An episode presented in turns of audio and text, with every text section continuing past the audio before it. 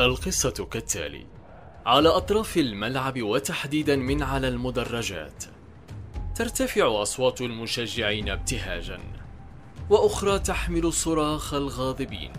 أحاديث تدور قبل بداية اللقاء وأخرى في منتصف أشواطها والبعض أثناء طريق العودة من الملعب. أحداث خلدها التاريخ وبقيت عالقة في ذاكرة عشاق اللعبة. وتتناقلها الأجيال عند كل مناسبة كروية.